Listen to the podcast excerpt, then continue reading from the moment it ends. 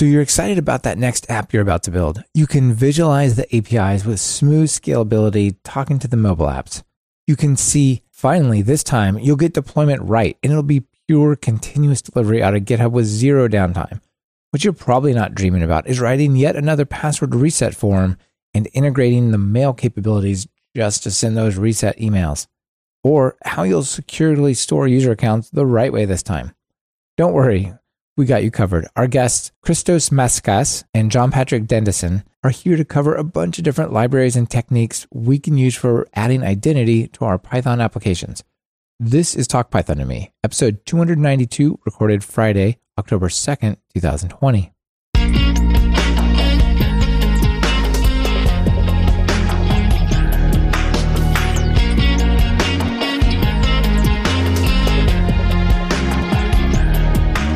Welcome to Talk Python to Me, a weekly podcast on Python, the language, the libraries, the ecosystem, and the personalities.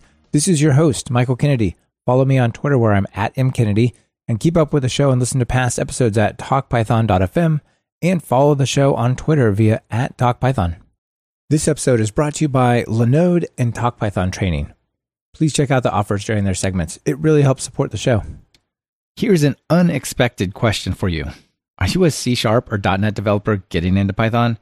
Do you work at a company that used to be a Microsoft shop but is now finding their way over to the Python space? We built a Python course tailor-made for you and your team. It's called Python for the .NET developer. This 10-hour course takes all the features of C Sharp and .NET that you think you couldn't live without.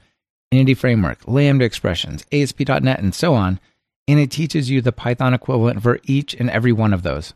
This is definitely the fastest and clearest path from C Sharp to Python.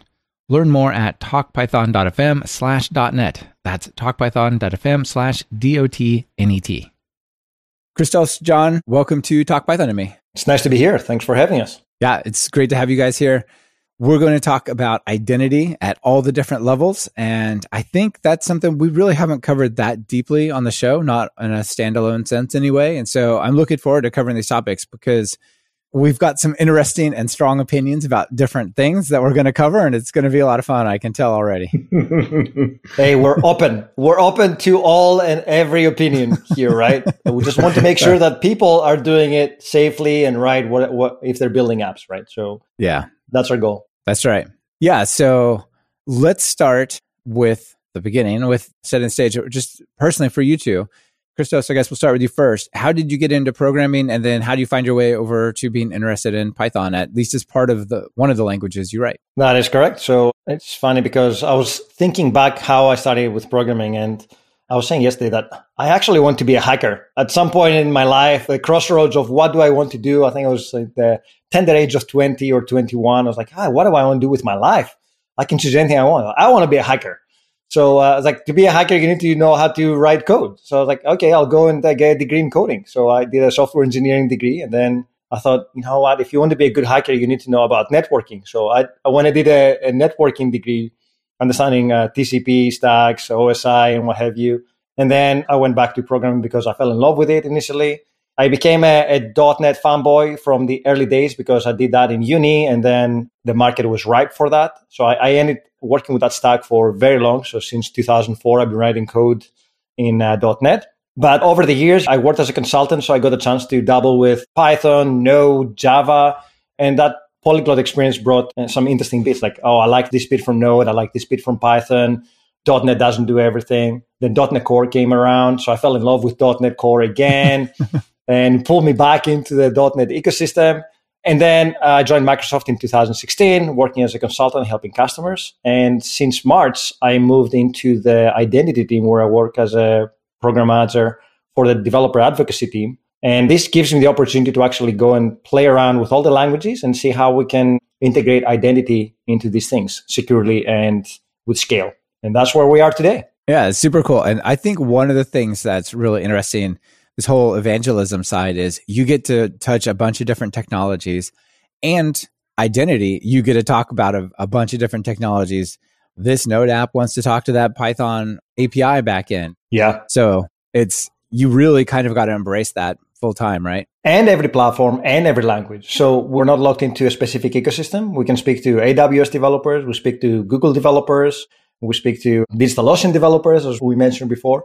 For us, it's about making sure that you have the right tools in your arsenal uh, to write the code using the tools that you love and the languages that you love. All right. I can't let you get off this topic here of, of the origin story without asking you about Mr. Robot. Oh God, I love it. My background right now on my uh, Windows terminal is uh, Mr. Robot. Oh my gosh. As is Mr. JP's, uh, who's going to be talking in a second. and the other background, because I have multiple terminals, the other one is Halt and Catch Fire, which is my second favorite TV show. If you haven't watched it, it's a fantastic TV show. Oh yeah, I would say Mr. Robot. If those of you who have not watched this, like it gets a little weird in season two and season three, but season one, this is I would say it's probably the absolute best like dramatic representation of programming and software in a show is not one of these fake things. Like you really feel like I think there's a whole section where they're using PyCharm to write some Python code. Yeah, and you're like, yeah. dude, that's legit code on the screen. That's not like weird green text falling down or something, right? Like actually, it's uh, it's super accurate, and there are lots of people in the tech industry that love that show that spend time looking at the commands that they write to analyze whether it's a valid code or not. Whereas other shows, I don't know. I mean, the best one yeah. was NCIS, was it? Where two people jump on the keyboard. Yeah, was that the VBA one? The VB one? Yeah, the very first one where they, they were like, "Oh, somebody's uh, attacking us," and the two people jump on the keyboard trying to type at the same time on the same keyboard. oh, that hurts. Uh, that's not the pair program we were thinking of. Oh man. All right, John, how about you? How how do you get into programming in Python? So I started. I was always sort of into computers and building stuff when I was a kid, and so I thought, oh, well, I'll go to college for something I want to do, which is music education, because I wanted to be a band director. So we see, which we see how well that worked out. I so I went to college and I took a bunch of programming classes, and most of my programming classes were actually in Python when I was. Uh, starting out before they moved into Java. And I'm super jealous. They said I had to do it all in Lisp and Fortran. What? oh, God. mm, yeah, no thanks.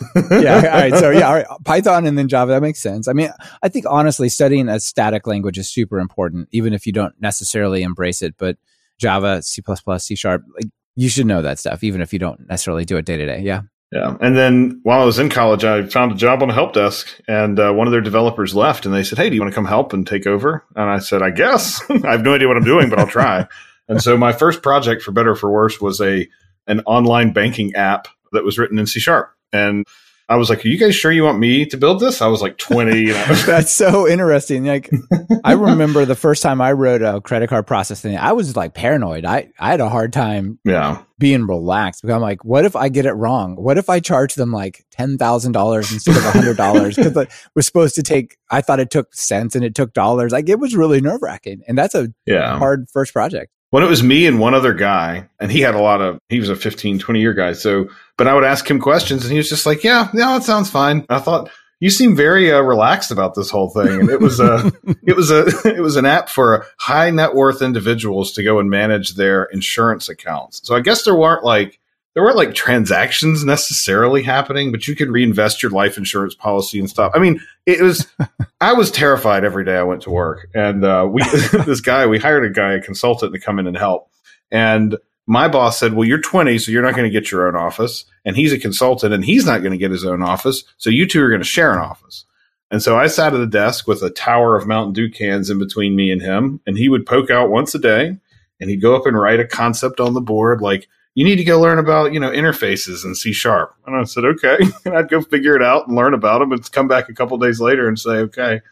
But it was, it was really interesting. It was sort of a trial by fire. And then I started working, you know, doing enterprise dev at different places. And then uh, I got really into Azure about 10 years ago and built an app with a friend.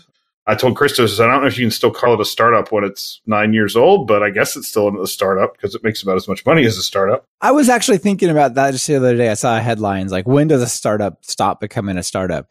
It's odd that that label like it's applied to it. Yeah. I feel like people almost consider Facebook and these types of places a startup. Like, this is not a startup. I, I, no. So let me just ask you I, my theory is basically when you stop accepting VC money, it's not a startup. And maybe it might not be a startup when even when it's small, if it doesn't have like some of these attributes like high growth, sort of user growth over profit or profitability.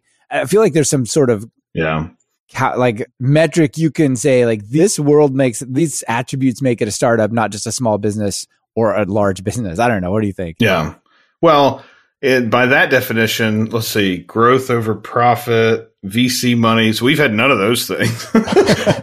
exactly. But I think we called it, we used to call it a startup because it was only two of us and it was technology focused. It was all about, it was actually, it was a proxy. Yeah, I think it qualifies. Sorry for the diversion. Keep going. No, no, that's okay. but I learned a whole lot. I learned a whole lot because I was building software outside of work. And it was, I think for me, when we had people start paying to use it, it was sort of like the light bulb went off of like, hey, maybe I should, like, maybe this is it. Maybe I do have some talent here and I should do this more often. yeah. It's kind of like an external validation, which was cool.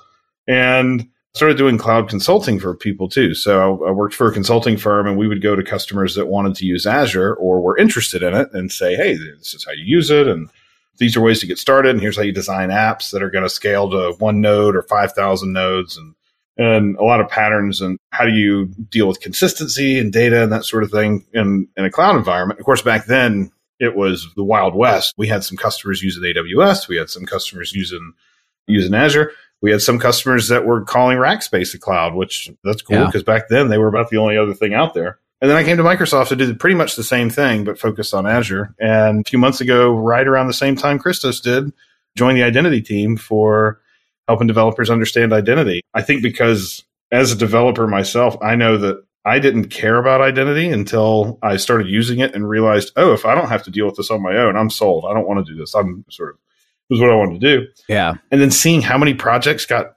completely sidetracked and blocked and had so many issues with identity because, you know, we have a, there's sort of a funny saying that we hear people say around our division of, we need to talk to identity developers. I was like, well, 1500 identity developers in the world work for us because they care about identity. They want to build an identity system. Most of our customers don't want to build an identity system. They want to build an app and identity is the third checkbox in the list that they want to check off and get back to the other 200 tasks they have to do. Yeah, it's well, it's one of those things that you have this idea like I really want to build this thing, it will be amazing. And nobody ever goes, and I want to have a super cool login. Or I want to have a really fantastic secure header exchange with my API. Like nobody wants that, but you can't release the thing without an account and identity and or some sort of authentication, right? And it's it's also you talked about being nervous around the banking stuff, and so did I, rightly so.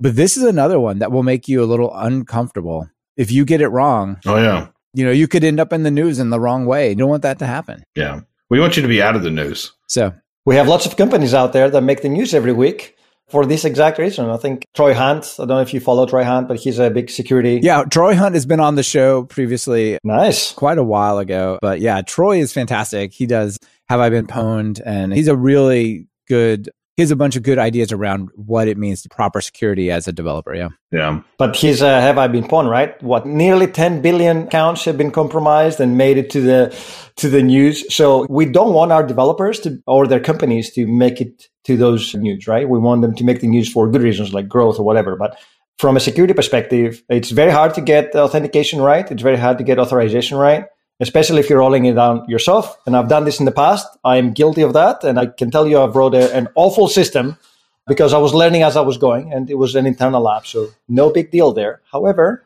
I just know how hard it is to do it yourself and do it right, especially in the era of the internet where there are so many challenges out there. You put your app out in, on Azure or AWS, it becomes a public target, whether you want it or not. You say that.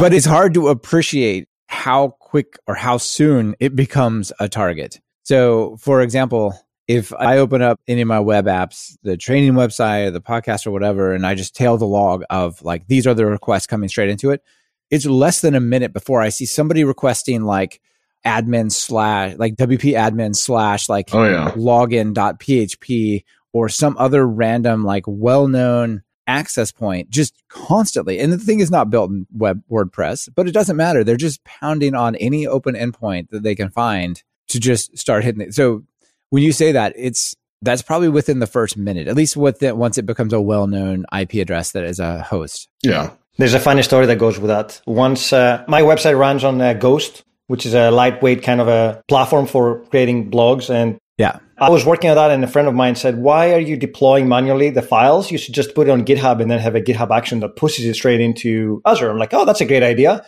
And I pushed my solution to Azure. Now inside Ghost, there's a SendGrid section, which allows you to send emails if people subscribe or whatever. And I forgot the, the live settings in that file. So I pushed to, uh, to GitHub. I put in the public repo.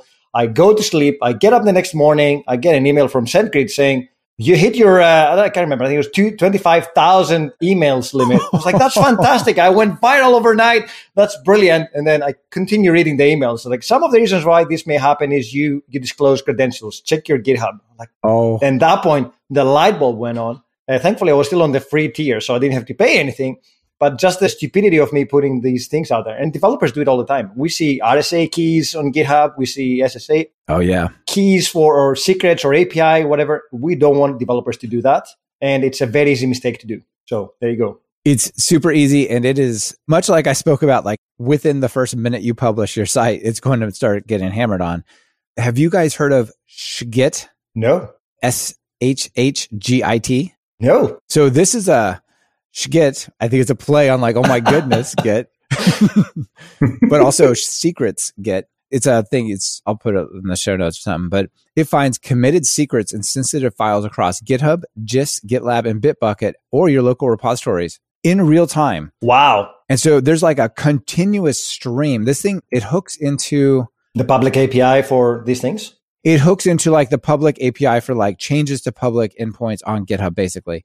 And it just, yeah, it's the real time feed API and it just watches those. And anytime it sees something come in, it just grabs like the secret keys and the auth keys for. I'm looking at it. Azure, AWS. Get it's super disturbing.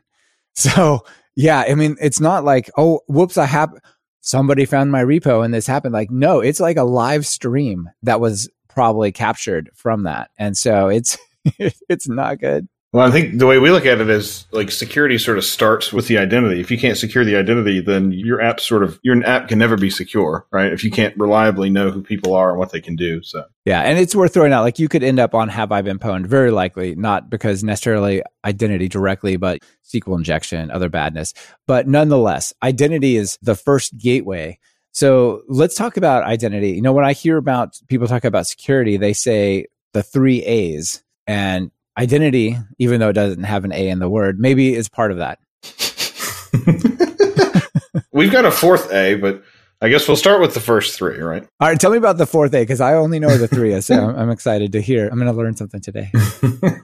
so we have authentication, right? So we need to know who the user is. So when we authenticate somebody, we say, hey, we know user ABC, John, is the John that we're expecting from a trusted provider or with certain properties. We can authenticate them correctly and in a way that we can trust. Right. The second big one is authorization. So authorization is all about now that I know who John is, what can this person do in the app? What type of data can they? Right. Are they an admin? Can they create yep. invoices? Can they view them? Or are they just allowed to like, I don't know, yep. something else? and what can they view? What can they do? What kind of actions can they take on that data? But then we get into auditing. So you know what's been happening. And that's the third A. So logging, be it identity system logging, your app logging, all of those logs and correlating them together so that you can either be alerted when something sideways is going on or so you at least know what's happened historically when you're investigating an incident or something like that. The fourth one is access control, which is actually enforcing control to what people have access to. And usually that falls to your app, but lots of different identity systems, third party identity systems have ways to enforce that access control themselves too. Right. You hear like exchange of claims, things like that potentially, right? Yep. Like the identity provider says you have this, that you claim this right or something, even though it's not necessarily built in your app, your app kind of trusts it. Right. And that's the whole point is a way for an app to say, I'm going to let somebody else do handle the authentication bit for me and maybe even the authorization bit. I'm going to let them do it and send you back to me with this package of data, some package. It could be a set of claims. It could be a JWT and claims in the JWT, but it could be something else completely opaque and arbitrary. It doesn't really matter how it's done or what the package looks like. What matters is that when you get it back as the developer, you can validate that it's true and that it's real and it came from where you expected it to come from. This portion of Talk Python to Me is sponsored by Linode. Simplify your infrastructure and cut your cloud bills in half with Linode's Linux virtual machines. Develop, deploy, and scale your modern applications faster and easier.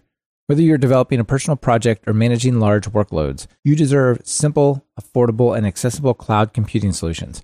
As listeners of Talk Python to Me, you'll get a $100 free credit.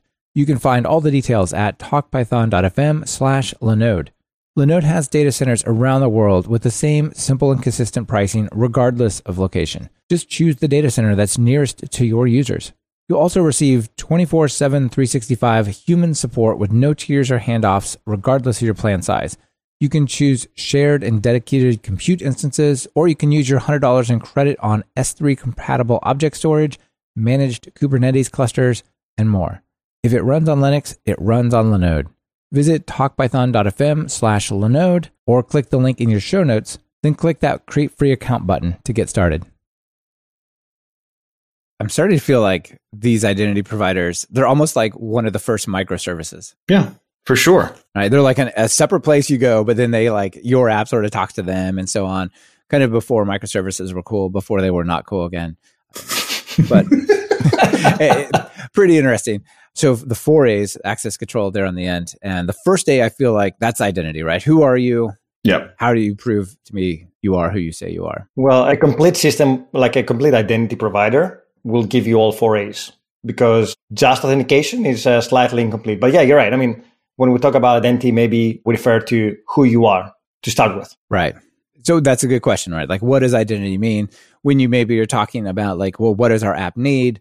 What mechanism should we choose to provide identity? Right, like that. You got to be talking about the same thing, yeah. so that you have uh, decide on the same trade offs. I think that's worthwhile. True. So let's start at the beginning. Like, let's say mostly the beginning. I care about the first A, and I just want something simple. So I'm just going to create a username password field. Like, this is still the most common way I think that logins happen on the internet. Oh yeah. Yeah. There's a lot of people saying that their the usernames and passwords are going away in different ways. I know I think even Microsoft is working on something. You've got YubiKeys. Like YubiKeys scare the, the daylights out of me. Like I love the idea of the YubiKey. But what if I lose it? It's like it's like a password vault, but I can't get it back. I know there's probably some mechanism where I can, I don't know, get it back, but it's but there's other things other than passwords. But let's talk about username and password just for a minute because I feel like a lot of people are going to start there. Yep. Right. They're going to say, well, we're going to need users. So let's have them have a password. I'm going to put up a, a dialogue or some kind of page that says log in or create an account. Did you forget your account here? Send you know, enter your email address and we'll send you one. And like that almost always has to be the very like second feature. The very next feature you implement is how do you reset your password? Because it's incredible how frequently people forget their passwords. yeah. Have you spoken to my wife? Because like it drives me crazy. we have a password manager for the house. We use a Bitwarden these days, and there are lots of different tools out there. Okay. But for the last 10 years, I'm trying to instill in her that she should not be using the same password everywhere. Yes. And when she doesn't do that, she doesn't record what password she uses. So she always resets the passwords when she needs to go somewhere. The problem is that not every site is optimized to respond real time. So you might say, oh, I forgot my password, and then you don't receive an email for two hours or two days. So you can't use that site until you get the reset password email. So I'm trying to say to her, like, please don't do that. Just use our password manager. So lately, thank God, lately in the last six months, she started using Bitwarden. Yeah. And then I checked her Bitwarden account and I saw that most of the passwords were very small variations of the same password. Like there's a way to automatically generate very long passwords. yes, I know. Not the long passwords that John is using because I think he's like 90 characters long. But for me, 24 characters randomized through a tool yeah. is great. But sorry, yeah, let's go back to resetting passwords. Well, I think what you're talking about is super interesting. A lot of people say that username and password are kind of broken and they're not going to work for the reason that you kind of just laid out with your wife. On the other hand, if you use something, so I use 1Password. We're a 1Password family over here. but people talk about the challenge of logging in, and I'm going to get to the developer side of this quick. But I just want to riff on this because it drives me crazy. Like, oh, this username password, I can't use it. What I want is some kind of bio authentication. I want a YubiKey or something like that. And to me, my experience of logging into a website is I go to the website, I hit command backspace, that auto fills it. Either it auto fills it or it'll say you have to log in. So I put my finger on the fingerprint reader on my Mac and then it auto fills it.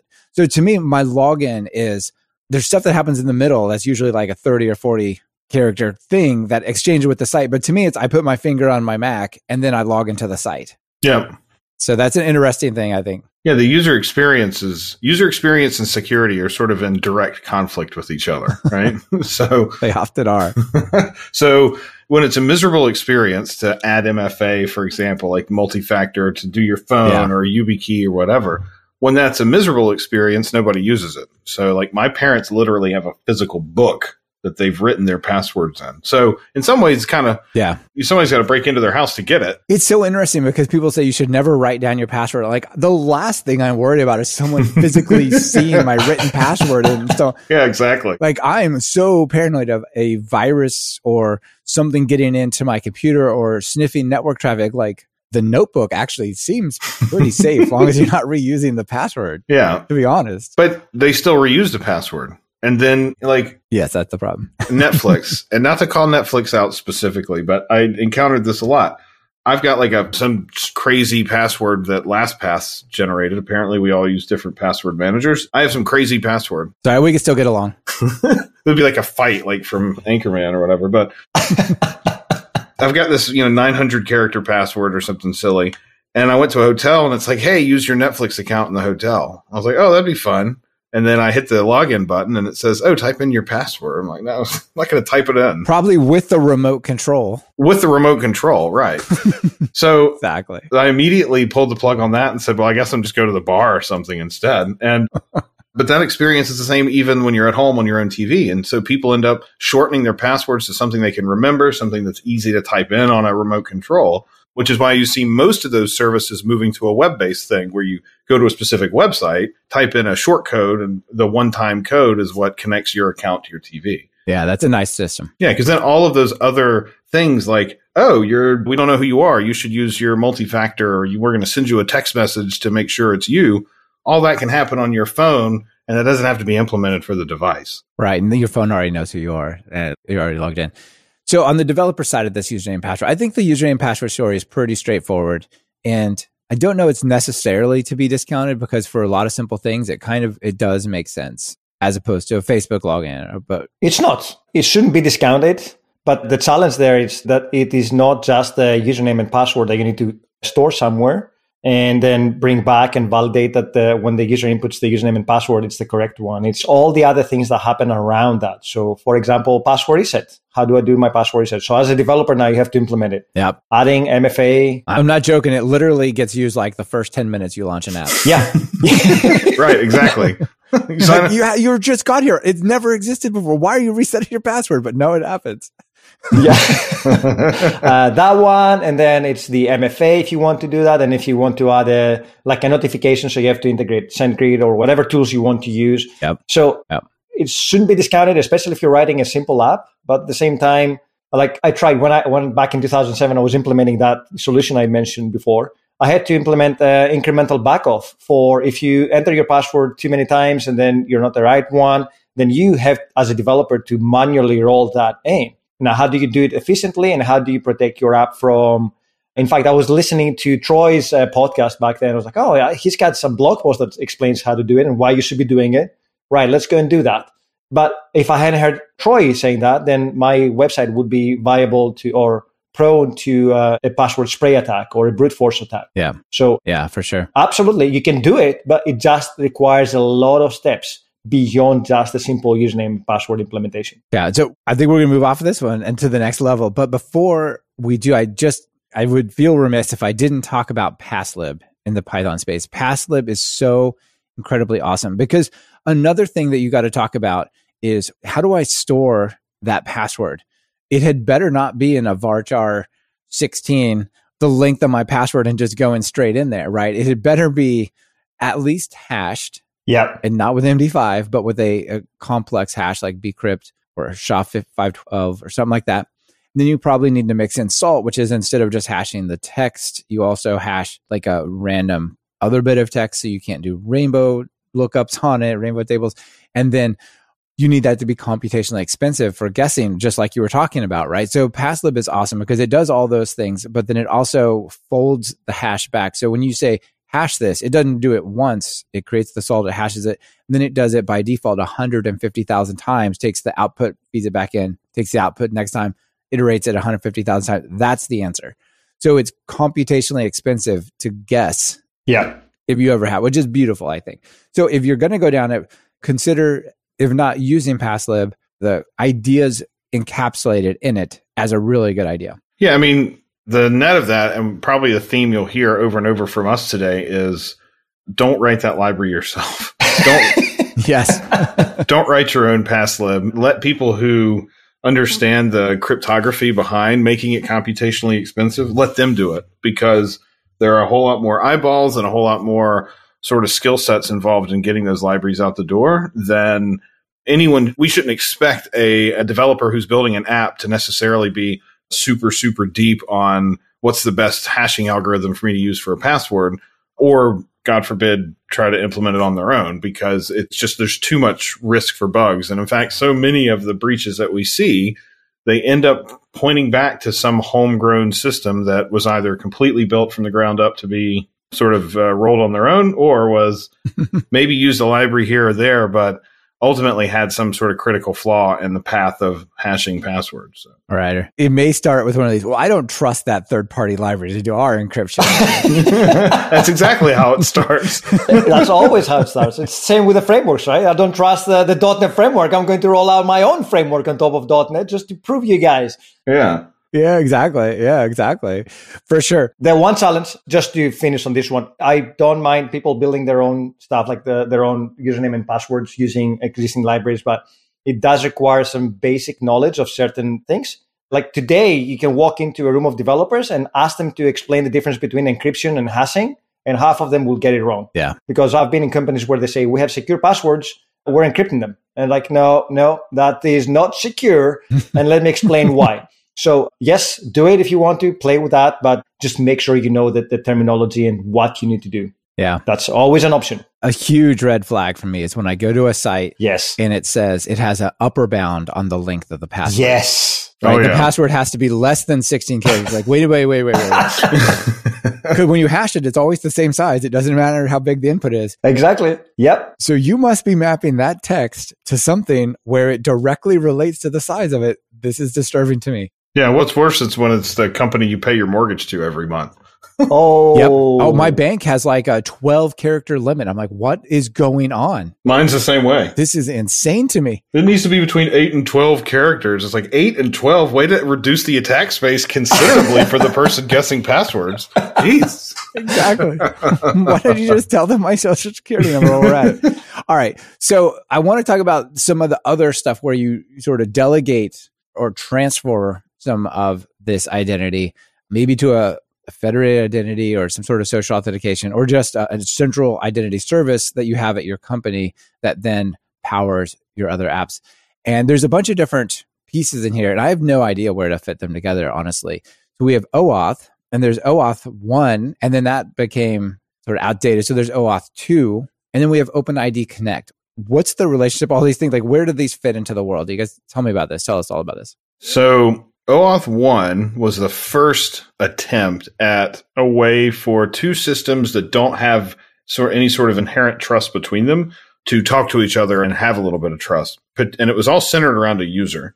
And so a user would say, Hey, I want to give app ABC access to my data that's in app 123. Very much like on your cell phone when your cell phone pops up and says, Hey, this app wants access to your contacts. Do you want to allow this to happen? Right. it's a very similar sort of mechanism. And then OAuth 1, But over the internet instead of like on the phone. that's right. But Yeah. And OAuth 1 was sort of quickly invalidated. And then we had uh, 490 or some ridiculous number of drafts of OAuth 2. And then we finally got to OAuth 2. But the thing about OAuth 2 is that it's purely an authorization framework. It's all about giving app 123 access to app ABC's data. It has nothing to do with the user, actually. So you're not doing any authentication there. You're the system is authenticating the user because it needs to know to whom you're giving access to your data.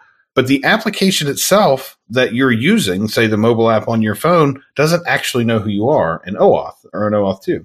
It can access your data and it can infer a lot of things about you, but the identity system is not actually telling you who they are. So OpenID Connect is a sort of a superset of OAuth 2. And so OpenID Connect gives an application that extra token that says, Hey, this is user ABC and this is their first name, last name, email address, you know, whatever properties that you want to send over. And it's specifically intended for authentication to happen. Okay. Yeah, very cool. What are some of the use cases, like uh, concrete examples maybe that you see out in the world of these? So we'll start with OpenID Connect because that's in some ways it's the more simple one. It's the more basic one. Yeah. OpenID Connect is used for signing a user in to a web app, to a mobile app, whatever. So let's say I've got a let's say let's say I'm going to my office mailbox in Office 365. We might as well use a real example. At least a few people have those mailboxes, so we'll use one of those. And so when you go to when you try to go to Office 365 and sign in, it asks you for your username and password, and you type those in, and then those go off to what we have, which is Azure AD, some sort of centralized directory service. That centralized This is super common in large enterprises. They've got an active directory that like owns oh yeah the definition of identity for like the whole company and everything somehow has to talk to it. Yep. Or you, uh, it's same with your Gmail, right? Let's use Google and let's use Gmail because that's probably that's going to remove the Okay. the confusion of organizational stuff for the moment. So I'm just a guy with a Gmail account and I go to sign in. Gmail itself is not actually doing any authentication because Gmail is one of 5 billion apps that that Google has that they haven't deprecated yet. So Yeah, maybe next year. there's a great Twitter account called "What is Google Killed" or whatever. I don't remember exactly what it was. It started after Reader. I think Reader was the that was the tipping point for a lot of people. Anyway, so when I go to Gmail and I type in my username and password, it's the same experience every time. I see that same classic Gmail or Google sign-in window in the middle of the screen. And I type in my username and type in my password. And it's like accounts.google.com, I think is the actual website. And accounts.google.com plus this long URL that comes after it, the part that path of the URL is what has all the bits of data that the Google authentication system understands to know you're trying to go to Gmail. So when I go and type in my username and password, the Google account system is the thing that checks my username and password. It also checks the request and says, Oh, you're trying to go to Gmail. So I'm going to send you back to Gmail. I'm going to redirect you to mail.google.com, for example. And I'm going to have a specific chunk of information that I send along with you. And usually it's in the form of, of an ID token, ID underscore token. Okay. And inside that ID token is a bunch of data for the application. So in this case, Gmail to go look at and say, oh, okay, I know who you, this user is. So I'm going to go look in my application database and pull back email and pull back tags and that sort of thing. And so that's OpenID Connect, and that's purely for getting signed into an application. So now we're signed in. So Gmail knows who I am, and they can start showing me my email. Right. There's probably not really many rules around what you're allowed to do. Like Gmail users just do this. Right. All right. They read their email, they send email and so on. But it's just what data do you have access to? Not can you administer Gmail for other users and stuff like that? Like that's not a thing. Right. Better not be a thing. Well, and so sort of as a part of that though is that there may be an administrative interface in Google. You may have access to somebody else's mailbox, you may have access to something some extra functionality. Yeah. And like the business version of Google, their apps, Google Apps. Yeah. hmm So once you're signed in, I didn't Gmail itself, the Gmail app doesn't know my username and password for Google. It doesn't I never gave it to Gmail directly. I give it to the Google account system and the Google account system authenticates me and checks my password and maybe prompts my phone or whatever. And then it sends back this blob of data to Gmail. And because Gmail trusts the Google account system, it can validate that, oh, the Google account system actually wrote this, actually wrote this token because it's got their signature on it and make sure that it's valid and then let me into my email. That validation process is fairly standard for most things, for most JWTs, for example. See, I can't talk about Google with a Google phone sitting next to me because it thinks I'm talking to it. Here's some things I found for you. Let me check that on the web. Sorry, I can't do that right now. That's probably the most common response. But the thing about it, though, is that Gmail system has to validate that the token came from the Google account system. And typically we do that in the in like JWT world, where you get a JWT, a JSON web token. Typically those are signed. So there's a cryptographic signature that sits at the end of that. And the identity system, the Google account system, for example, publishes enough data for Gmail to go and check that key and make sure that it was signed actually by the Google account system to say, yeah, we know that this came from the Google account system, so we can trust it. right. That way, you know, it's not being faked or man in the middle sort of thing. But then like you already trust that service and then you can verify everything you got from it was not tampered with. That's right. Cool. All right, let's go next to federated identity. So, what you've talked about so far is one app doesn't want to do the identity management itself because how painful would it be to log into your Google Calendar with a separate account to your Google Docs with a separate account, right? You just want to have a Google account and then log into these things. But a lot of times there might be some app that is calling, say, an API, and then that API wants to call another API carrying forward that same identity or something along those lines, right? I want you to be able to log into that system, which then allows you to log into effectively delegate that identity to an external system like I would, I don't know if this actually works, but I want to log into my corporate account, which then allows me to log into my business Dropbox account Yep. by just virtue of being on the network, right? Or I want to be able to log into my corporate account and then take Talk Python courses by just passing that identity along through federated identity, right? Yep. Correct. Well, the key is you're never passing the identity along. And logically, we are, but technically, you never are. So let's go back to Google for a second, to Gmail. Okay. So your Gmail has the option to connect to your Outlook and pull your Outlook email into Gmail. So when the Gmail front end, when the app that you're using needs to connect to that service, that service is going to require some kind of authorization from the user for the user to say, yeah, I want the Gmail app to be able to go and talk to or to be able to read my email. In order to do that, when we're calling the effectively the outlook.com API, for lack of a better term, we need the user to go and approve that request and say, yeah, I want to do that, which is typically called consent.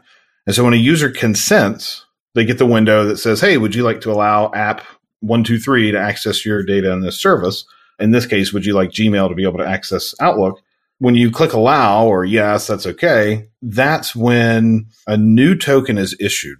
So you as a developer of the Gmail application, you go and talk to the identity system for the other party. So in our case, Azure AD and Outlook.com and say, Hey, please give me a token for user one, two, three. And so if the user has gone through and authenticated correctly, that first API, the Gmail API for, if we want to call it that, that goes through a round, sort of a back and forth with the other authentication system and says, Hey, this is what the user provided. Please give me a token for this next service. And so each step in that service is typically called a sort of a, that's a more of a traditional OAuth, but each one of those steps needs to have its own token to talk to those downstream services. Because if I tried to reuse a token for a different service, in most cases, most properly built OAuth services and APIs will reject that token and say, no, I didn't issue this token for you. I issued it for this upstream service that you're trying to call. Right. Okay. And what kind of systems can you use to set up that the federated identity? I know Azure has some federated identity thing. Like what that and what else?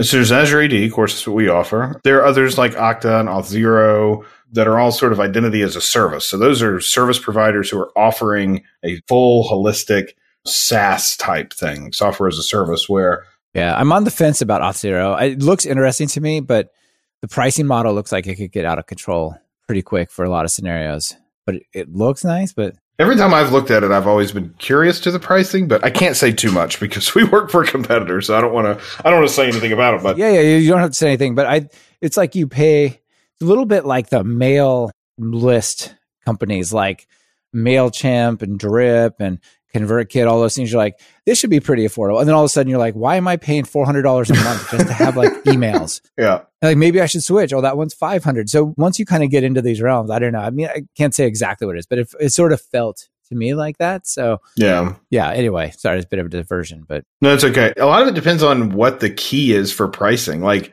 the way that we bill is for certain features. The way that other providers bill might be for certain like number of users or number of applications. And there are all sorts of different metrics that the different providers bill on. And it just kind of depends on what you're doing as to which one of those metrics makes the most sense. Yeah, yeah. And just to like set the context for people, I didn't want to be fair to Auth0, but also let people know. So I just looked at their pricing. They're up to a thousand users, which is not a lot. Like if I, you know, like Talk Python Train has way more than a thousand users.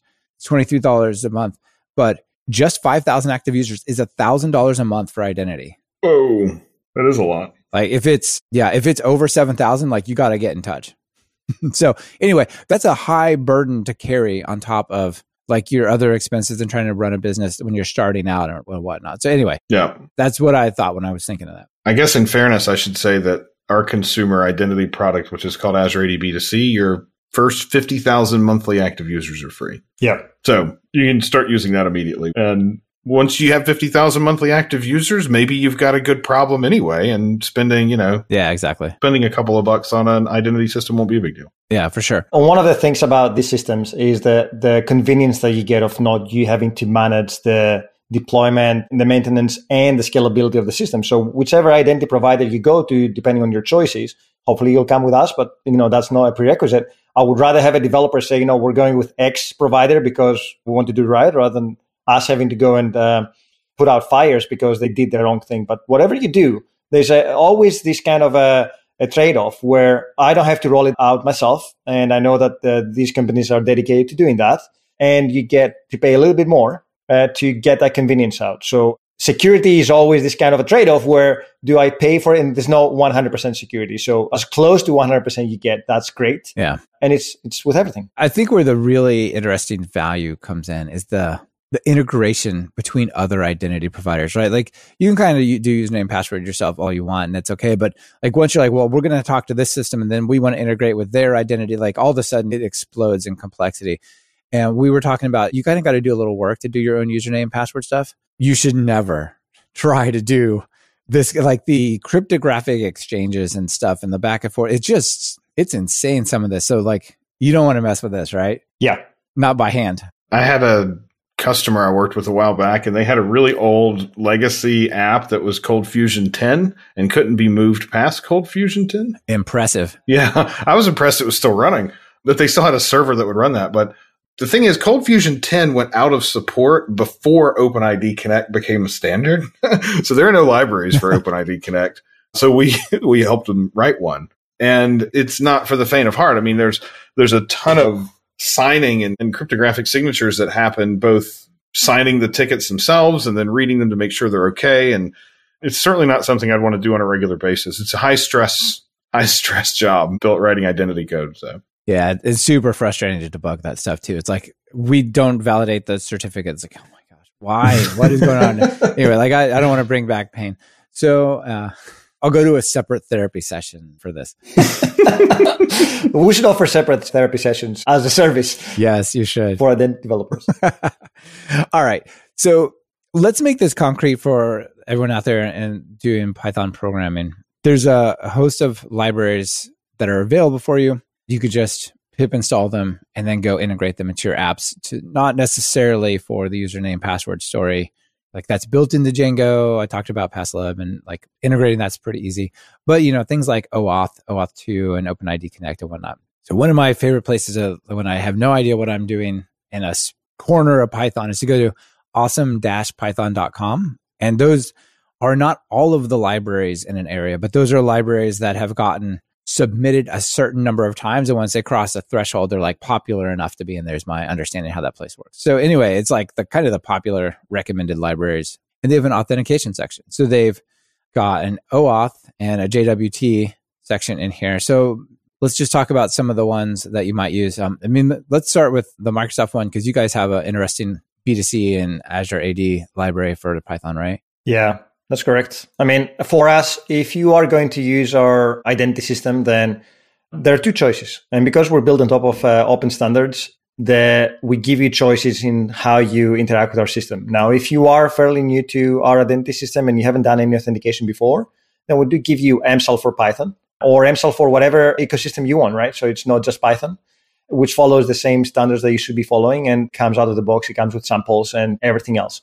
However, since we are abiding to open standards, there's a number of other auth libraries out there. And as long as they're OpenID compliant and OAuth compliant, then you can use your own thing. So you can bring your own libraries or you can use our libraries. We just want to make it easy to get off the ground and implement the, the solutions. Yeah. So MSAL is the recommended for us if you're coming to Microsoft as a fresh greenfield project. But there's a, a list of other ones like Authlib, uh, Django Auth. I think that there's a whole list, right, of other solutions there. Yeah.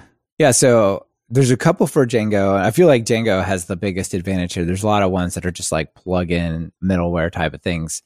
Whereas if you're in Flask or Pyramid or, or something else, you kind of a lot of times you're like, all right, well, how do I take this random library and integrate it? So we've got Django dash all auth, which has the moniker just works for authentication in Django, which is nice. Nice. It has all the authentication, right? There's Django OAuth toolkit, and it says it'll help you provide out of the box endpoints, data logic to add OAuth 2 capabilities to your Django projects. I think both, uh, maybe both ends, actually, as a provider as well, which is pretty cool. You've got one that looks really flexible called OAuth lib. And this one's nice because it's a generic OAuth library, not just for, say, Django. But the problem with the generic ones is you kind of got to understand like there's this exchange, there's like these five callbacks you got to hook or whatever, which is a pain. Yeah. You don't want that. Yep. You want just like I do this and then I get the user. So what they did is there's a bunch of people who have built wrappers for common frameworks. So there's a Django OAuth toolkit, which wraps that. There's the Flask OAuth and Flask Dance, which wrap this one. There's Pyramid Dash OAuth lib, which wraps it for Pyramid and Bottle. And it says if you have another library like Sanic or whatever, some other random web framework, and you want to add that, you could write a thin wrapper around OAuth lib and then add that to your framework. So that's pretty cool. Yeah, I think our library, we tried to balance sort of the Pythonic idioms so that it makes sense if you're looking at it. If you're familiar with Python, that when you come to the library, it makes sense how you use it, how you import it, how you integrate with it. But our focus has been really strong on know how to use the library and not necessarily having to be a super deep protocol nerd to understand how to use it. So most of the the API surface for our library is fairly it's fairly light. It's sign in user, a get token quietly and get token by prompting the user. There really aren't that many protocol details that are leaked out of there That's good. because yeah, we want it to be as close to a just work kind of a scenario as we can. And when you've got OpenID 7 and OAuth 9, Yep. you can just keep the same API. Exactly. Well, a great example. So for a long time, there's been something called the implicit flow in OAuth, and the implicit flow was the least secure flow of all of the ways you can use OAuth. And there's a new a new thing, authorization code with PKCE, you hear it called Pixie a lot, where you don't need to worry about what the flow itself actually does. It obviates the need for to use the implicit flow. So in apps where you'd have to use implicit today, you can use this Pixie based flow tomorrow. And we updated our libraries to use that. And we were working on a JavaScript app the other day and we upgraded the package. Nothing else changed and we started using Pixie. And we didn't have to change a line of code, which was awesome. We just upgraded the package. So Yeah, that's super cool. Yeah, nice. so our maintainers, our maintainers do what they can to keep the API surface as generic and consistent as possible in the sense that it's very focused on what do you need to do rather than how does it need to be done. Right. Okay. Yeah, that sounds great.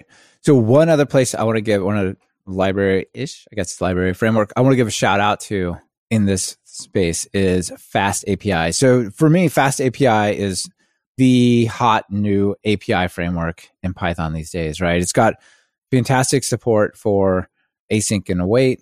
It's got really cool support by taking Pydantic data exchange models with validation and automatically binding like a JSON post over to it. But it also comes with OAuth 2 scopes directly built in. So it lets you work with like more fine grained permissions and do many of the big integrations with providers like Facebook and GitHub, Microsoft, they call it explicitly.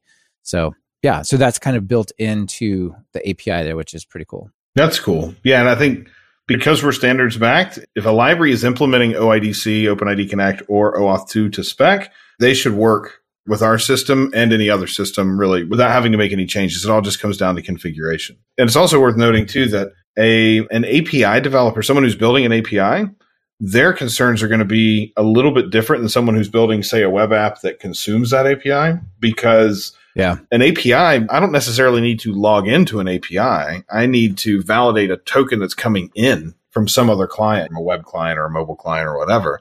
And so the things that I'm concerned about more are can I validate that this is a real token? And then what does the token allow this user to do? Which is just a different set of concerns than say I'm building a front end web app and I need to let a user sign in and then determine what they need to do and call APIs. Yep. Because one of those you're just receiving something you need to check, and the other thing you need to handle the actual acquisition of one of those tokens. Right. Which can get tricky. Like that provider over there said their email address was this. So I'm going to assume that I can identify them by that. But is that really their email? Because they could have lied to that place. There's a lot of com- interesting stuff there. So I think this gives us a pretty good range of the world in this identity space and some of the libraries we can use. But I, I definitely want to have a short conversation, especially with you, Christos, because we, we went off on this before we hit record about depending on basically social media for your identity in other places, right? So that's, I want to go, like, you go to places, you can create an account with a username or password, or you can use Facebook, or you can use Twitter, or you can use Google, or you can use, you know, Microsoft or, or whatever. How does that make you feel? Do you like it? You a fan? I am, uh, I am partial to it, as we are discussing before. I think it's a great convenience. If you are creating a, a consumer app you want your consumers to be able to log in. So let's say you're Walmart or whichever account, you want people to come into your shop and buy with great convenience. And I know a lot of people just don't use the right tools, so they don't want to go and create a username and passwords for every single website. However, yeah. Right. They have these thoughts like, oh, if I'm going to create an account here, how can I trust this random thing on the internet to not like get hacked or lose my password? Exactly. To me, I don't feel that way because it's a 40 character randomly generated thing and true if it gets lost whatever right but anyway yeah carry on yeah but you're right i mean i tend to avoid using my social media uh, accounts for logging in first because i don't remember which one i used where and that means that if i go to a site i haven't used them in a year like did i use google or did i use facebook and every time Every time you uh, actually go back and use a different social media account, it creates a new account for you. Yeah. So you might log in with uh, a new account and suddenly, like, where's my basket? Where are my orders from last year and what have you? so it's a little bit confusing. Right. So a year ago, you went in there and you said, ah, I feel like Twitter is the one I want to use. yeah. right So yeah, you exactly, say Twitter exactly. and you create an account and it knows your Twitter. And then you go back here, like, gosh, there, I could log with Twitter, Facebook, GitHub, with all this.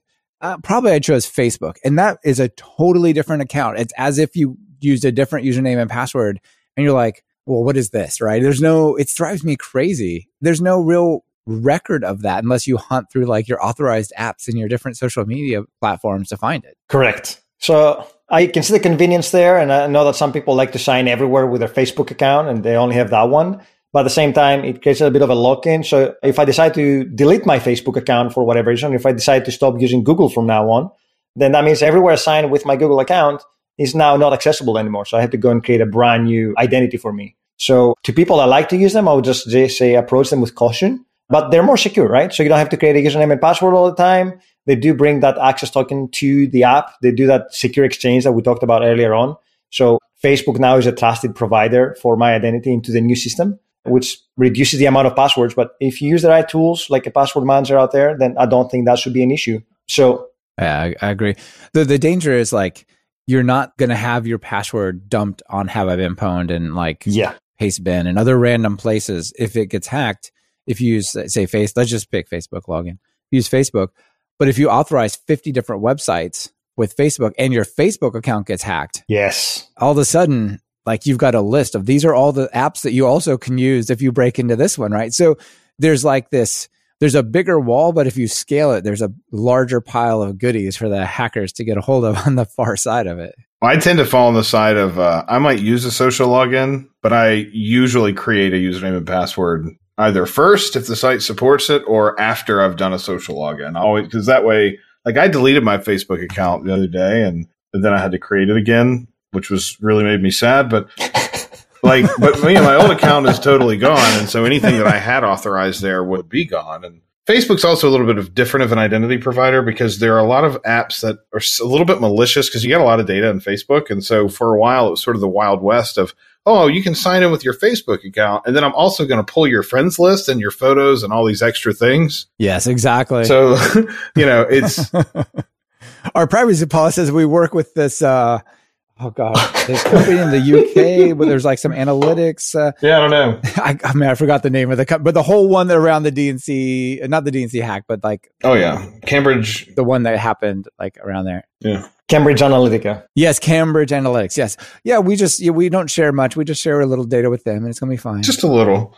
So yeah, I mean, I tend to fall on the side of because the big risk with passwords is if you use the same one over and over again or a variant and somebody gets it from site A, now they've just unlocked 40 other sites for you. But so A password manager with super random accounts kind of removes that. So if, if I get a notification that my password is on Yes. on Troy Hunt's site, well, at least I know that password, you know, the blast radius of that password leaking was just to that one site because I didn't use it anywhere else. And that's sort of the key. So Yeah.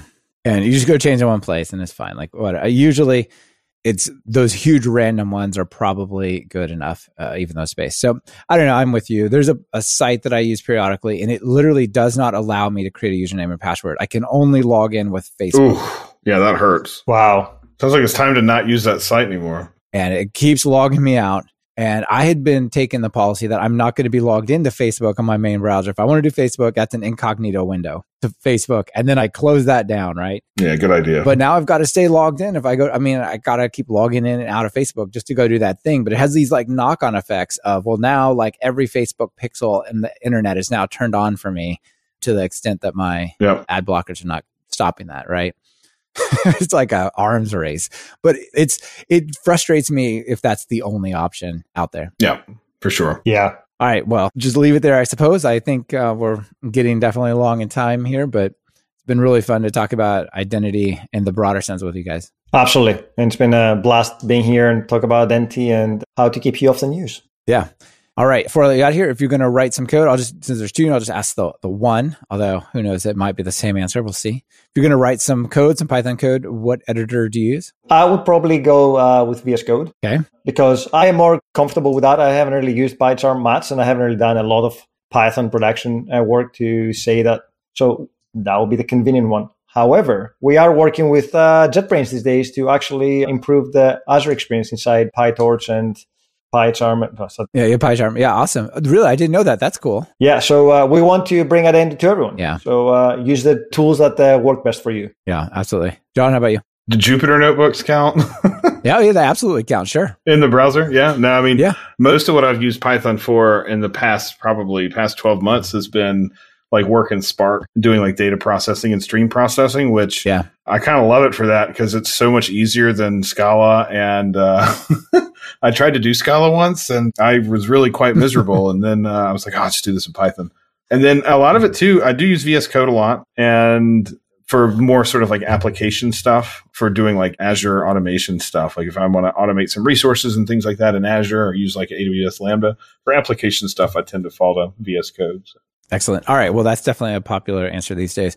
All right. Final call to action. People are interested in identity. They want to up their game in their app, or maybe they're creating a new app. They want to try something different, like federated identity or something. What do you say to them? Do it and come hang out with us at uh, on Twitch. Come and write some code with us and uh, tell us what you want to see. Tell us what kind of scenarios you're in that you want to see. Yeah, we haven't talked about that. Just really quickly, you guys have a Twitch programming live stream. You want to tell folks about that real quick? We'll put the link in the show notes. Sure. It's every Tuesday and Thursday at 7 a.m. Pacific, 10 a.m. Eastern. And usually Tuesdays we build something. Right now we're working on a multi episode project of building what we're calling the Thrasman, which is the Azure Resource Thrasher, which will be fun. And we take questions from the chat and from the community all the time. And then Thursdays we do community hour where we show we show off like a cool project from that somebody in the community's been working on, or we have a guest come on from Microsoft or outside and share with the world what they're working on or something really cool or a big announcement. And uh, yeah, it's a lot of fun. Yeah, cool. I hear you have some uh, Python topics maybe coming up potentially. We do. When are you going to come on the show? Come build something with us. Oh, yeah. Oh, yeah. October 20th. Nice. It's already done, agreed, and we're cooking. So we'll make sure that we promote that and let people know that uh, you're coming on the show to build some awesome authentication stuff with us. Yeah, that'll be sweet. Yeah, it sounds good. We'll do some Flask plus OpenID Connect or something like that. Yes. Awesome. All right, guys. Thank you for being on the show. It's been a lot of fun. Thanks for having us. Thank you for having us. Yeah, Yvette. Talk to you later. This has been another episode of Talk Python to Me. Our guests in this episode were Christos Matskas and John Patrick Dandison. And it's been brought to you by us over at Talk Python Training and Linode. Simplify your infrastructure and cut your cloud bills in half with Linode's Linux virtual machines. Develop, deploy, and scale your modern applications faster and easier. Visit talkpython.fm slash Linode and click the Create Free Account button to get started. Want to level up your Python? If you're just getting started, try my Python Jumpstart by Building 10 Apps course. Or if you're looking for something more advanced, check out our new async course that digs into all the different types of async programming you can do in Python. And of course, if you're interested in more than one of these, be sure to check out our Everything Bundle. It's like a subscription that never expires. Be sure to subscribe to the show. Open your favorite podcatcher and search for Python. We should be right at the top. You can also find the iTunes feed at slash iTunes, the Google Play feed at slash play, and the direct RSS feed at slash RSS on talkpython.fm. This is your host, Michael Kennedy. Thanks so much for listening. I really appreciate it. Now get out there and write some Python code.